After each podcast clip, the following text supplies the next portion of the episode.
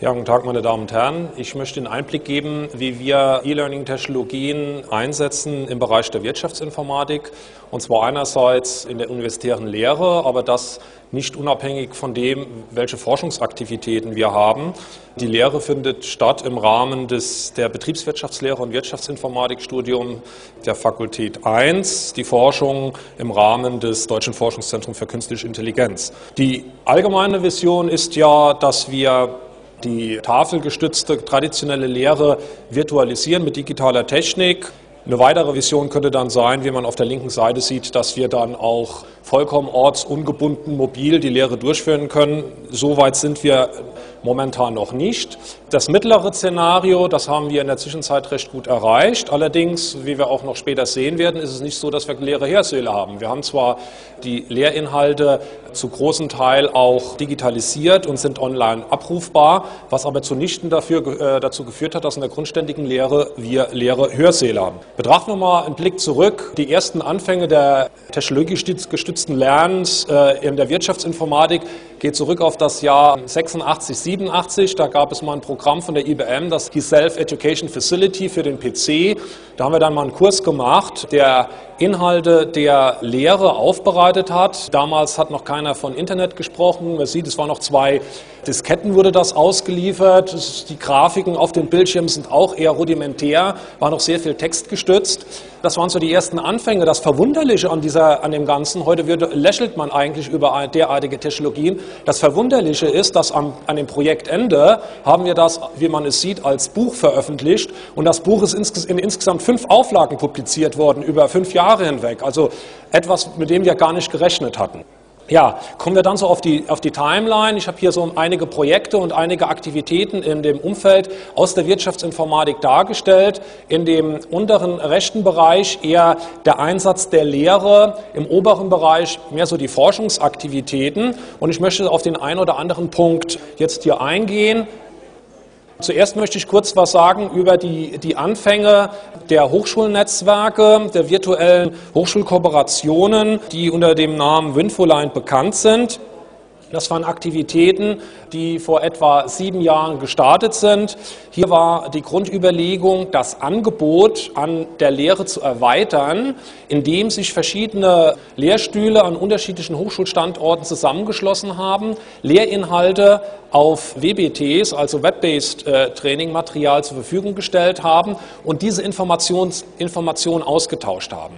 Die Konsequenz war, dass wir ähm, das Angebot an Wirtschaftsinformatik-Inhalten an unserer Hochschule erheblich erweitern konnten. Wir hatten nämlich nicht nur dann eine bzw. zwei Professoren hier in Saarbrücken, ähm, die das Lehrangebot abgedeckt haben, sondern wir hatten drei zusätzliche in der ersten Phase gehabt. Ähm, wir sehen hier ähm, Göttingen, Kassel und Leipzig waren am Anfang mit dabei. Des Weiteren war dann auch eine, äh, kam dann relativ schnell die Frage, wie sieht das didaktische Konzept aus?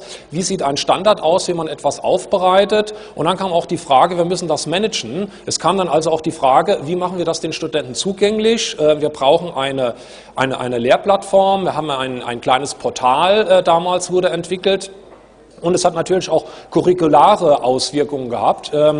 Unsere Studenten konnten also für unser Studium hier in Saarbrücken konnten Lehrveranstaltungen aus Kassel, aus Göttingen mit einbringen. Also die wurden gegenseitig anerkannt. Wir haben ähm, die Klausuren entsprechend ausgetauscht und die wurden dann an den Standorten, an den einzelnen Standorten der Studenten dann geschrieben. Das heißt, die Studenten hatten einen Online-Zugriff. Sie wurden über Online-Tutoren unterstützt und Klausuren konnten sie an, an, an ihrem Heimatstandort schreiben. Das waren so die Anfänge. Das hat sich dann weiterentwickelt. Also hier sehen wir noch zu diesem äh, speziellen Projekt. Das das Ganze gab es dann zum Teil auch auf CD. Damals hat man sowas dann noch auf CD gebrannt, weil die multimedialen Inhalte übers Internet zu transportieren war eben schwierig. Dann wurde das eben mit CDs hier noch unterstützt. Das Ganze wurde auch evaluiert von der Universität Gießen. Das Projekt wurde unterstützt in der BIG-Initiative von Bertelsmann seinerzeit. Es wurde evaluiert und die Evaluation ist zu einem positiven Ergebnis gekommen. Interessant, da waren, ähm, aus, aus dieser Evaluation ist auch noch eine Zahl, die ich vielleicht nennen möchte, oder ein Ergebnis. Ist, dass Kommunikat die Kommunikation bei den Online-Studenten untereinander nicht unbedingt zugenommen hat gegenüber den Präsenzstudenten, aber das Nachlesen von Informationen in Bibliotheken und in Online-Medien ist signifikant höher gewesen bei den Online-Studenten denn bei den Präsenzstudenten, sodass die Nachbereitung durchaus, also die Online-Veranstaltungen haben einen positiven Effekt gehabt auf die Nachbereitung der Veranstaltung. Nicht nur die Evaluation hat ergeben, dass das Projekt erfolgreich war, weil das Projekt läuft oder die Ergebnisse dieses Projektes laufen heute auch noch und werden heute auch noch genutzt. Weiter ist das Projekt dann vorangeschritten, dass wir zu einem Bildungsnetzwerk gekommen ist. Da war die Idee gewesen, dass wir nicht nur fertige Module anbieten, also fertige Vorlesungen als ein CPT, sondern dass wir einzelne Bestandteile rauslösen und äh, die an unterschiedliche Adressaten weitergeben können. Also nicht nur die Studenten unserer Partnerhochschule, sondern beispielsweise auch an Unternehmen oder auch an Privatpersonen, die gar nicht an einer der vier damals am Anfang beteiligten Hochschulen immatrikuliert sind in einem Studiengang. Das hat dann dazu geführt, dass wir aus diesen Modulen, die dann angereichert wurden, natürlich noch mit anderen Modulen, einen virtuellen Studiengang entwickelt haben. Das ist der Master of Science Information System Systems, der dann äh, 35 Lehrveranstaltungen von unterschiedlichen Hochschulen enthält, sind 20 Professoren beteiligt. Und seit der Einführung dieses Studiengangs haben 150 Studenten diesen Masterstudiengang dann bereits absolviert. Ja, zum Schluss hier unten vielleicht noch kurz auf die, auf die aktuell oder in, in, in letzter Zeit sich entwickelten Aktivitäten. Da wäre einmal zu nennen ein Blended Learning Modul, was wir im Rahmen der E-Learning-Initiative der Universität durchgeführt haben. Dann haben wir auch, was nicht unmittelbar vielleicht als E-Learning bezeichnet werden kann, aber dennoch Technology Instant Learning darunter zu verstehen ist. Wir haben ein Modul oder ein, ein, eine Lehrveranstaltung installiert, bei der unsere Studenten gemeinsam mit Studenten der Widener University in, in Pennsylvania eine Fallstudien bearbeiten müssen über ein Semester hinweg und äh, das Ziel, das wir mit dieser Lehrveranstaltung verfolgen, ist einmal, das ist das eine Übung für die theoretischen Inhalte unserer Vorlesung. Also es hat einen Übungscharakter, es sind praxisorientierte Fallstudien. Das Zweite ist aber das, was wir heute Morgen ja auch schon mal gehört haben, interkulturelle Kommunikation. Das heißt, unsere Studenten müssen sich mit amerikanischen Studenten auseinandersetzen und das kann natürlich nur passieren, wenn man das technologiegestützt macht. Das heißt, implizit in der Art, wie sie lernen, die Studenten, nutzen sie dann die Technologien, nämlich Kollaborationsplattformen. Sie nutzen ein Softwarewerkzeug, nämlich das ARIS Toolset. Ähm, sie müssen das auf einem gemeinsamen Server installieren. Sie kriegen also auch ein technisches Know-how. Sie müssen kommunizieren. Das wird über Skype-Konferenzen beispielsweise gemacht und mit E-Mail-Verkehr.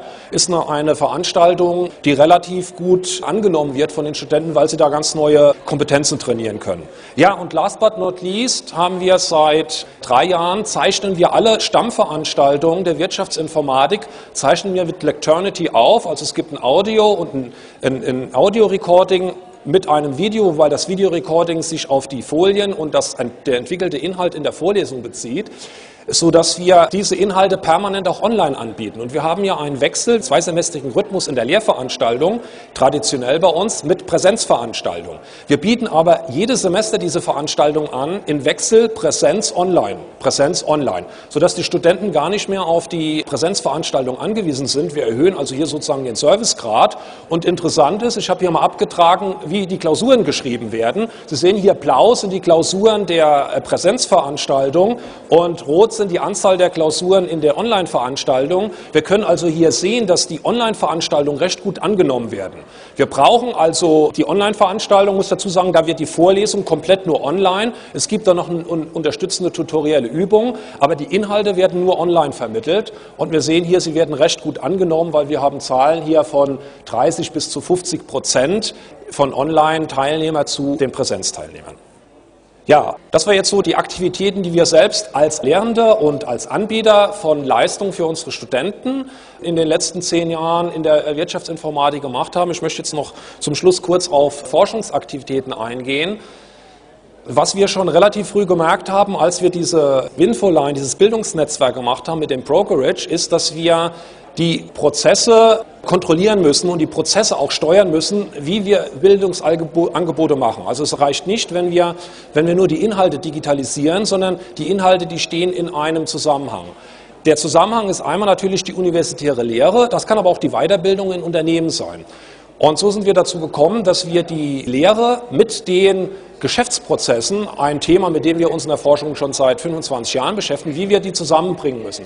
Und was wir gemacht haben, wir haben den, hier ist dargestellt die, der Lifecycle, also den Lebenszyklus des Geschäftsprozessmanagements mit Geschäftsprozesse entwerfen, durchführen, implementieren, durchführen, kontrollieren und neu entwerfen. Das haben wir übertragen hier auch auf E-Learning-Inhalte, also Learning Management Lifecycle und haben die integriert. Das ist deswegen notwendig, weil wir diese Bildungsangebote nicht nur in der Hochschule anbieten, anbieten wollen, sondern wir wollen sie auch bei Unternehmen anbieten.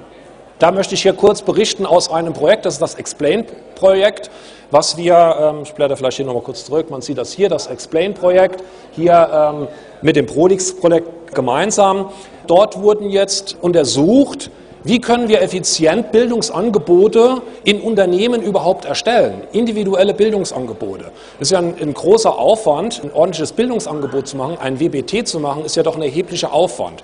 Und was wir hier gemacht haben, wir haben die Prozesse untersucht in Unternehmen und Sie sehen hier, das waren die drei Testbedpartner, also Festo, ähm, Hager, und äh, Schwarz Pharma. Wie werden dort die Inhalte produziert? Und unser Ziel war es gewesen, Inhalte möglichst relativ schnell zu der eigentlichen Content-Entstehung zu entwickeln. Also wenn wir, wenn Content Wissen entsteht in einem Unternehmen, dann soll es an der Stelle auch schon so gesichert werden, dass wir daraus WBTs entwickeln können. Wir haben dazu ein Referenzmodell entwickelt, das Ganze ist dann auch eingebettet. Das Referenzmodell wurde dann umgesetzt in einer Softwareplattform, in der wir verschiedene Softwarewerkzeuge integriert haben. Wir sehen hier die, die wichtigen Prozesse, die durch das Softwarewerkzeug unterstützt werden, nämlich das Projektmanagement, das Design und das Content und das eigentliche Management des Contents mit den unterschiedlichen Softwarewerkzeugen, auf die ich jetzt nicht weiter eingehen möchte. Auf was ich vielleicht noch eingehen möchte, ist diese, kurz diese Grafik. Das ist eine Grafik von Hager, die zeigt, wie effizient dort eingesetzt werden kann. Wir haben also hier Rot, Grün und Blau und äh, die konnten durch diese Plattform die Kosten und die Zeitdauer doch erheblich reduzieren. Und wenn man bedenkt, dass Hager seine Produkte zu jedem neuen Produkt ein, ein WBT anbieten möchte, sodass die über Hunderttausende von potenziellen Kunden, nämlich äh, die stellen ja diese Elektroschalter und äh, Hausversorgung, Elektrohausversorgung her, jeder Elektriker ist eigentlich ein Kunde von einem neuen Schalter und man kann sich dazu WBTs im Internet abrufen. Dann können wir sehen, dass die Verzahnung der ähm, der Erstellung von WBTs, also des Learning-Inhaltes, mit der Entstehung des Wissens im Geschäftsprozess, dass das zu erheblichen Kostensteigerungen führen kann. Äh, Kostenreduzierung führen kann, Entschuldigung. Ja, und last but not least möchte ich noch kurz einen Ausblick geben auf ein Projekt, was wir hoffen, in Kürze starten zu können. Bei diesem Projekt geht es jetzt darum, dass wir das sogenannte Learning by Reflection machen. Das heißt, dass wir bei diesem Ansatz nicht mehr versuchen, was wir bisher gemacht haben, Wissen zu explizieren, um es dann formalisiert in Wissensmodule oder in E-Learning-Module einzubauen, sondern der Ansatz hier an diesem, in diesem Projekt ist, dass wir implizites Wissen unmittelbar weitergeben wollen. Ähm, wenn man bedenkt, dass eben Lernen auch sehr gut, das macht jedes Kind, durch Erfahrung und durch Vormachen funktioniert.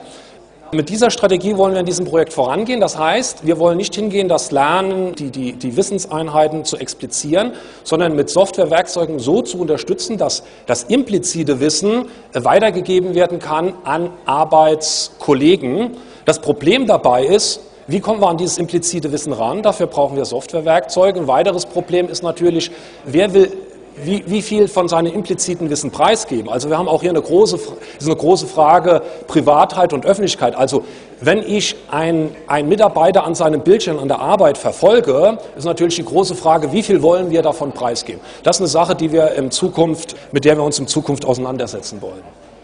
Ja, damit im Kurzdurchgang die Wirtschaftsinformatik und Thema E-Learning. Vielen Dank für Ihre Aufmerksamkeit.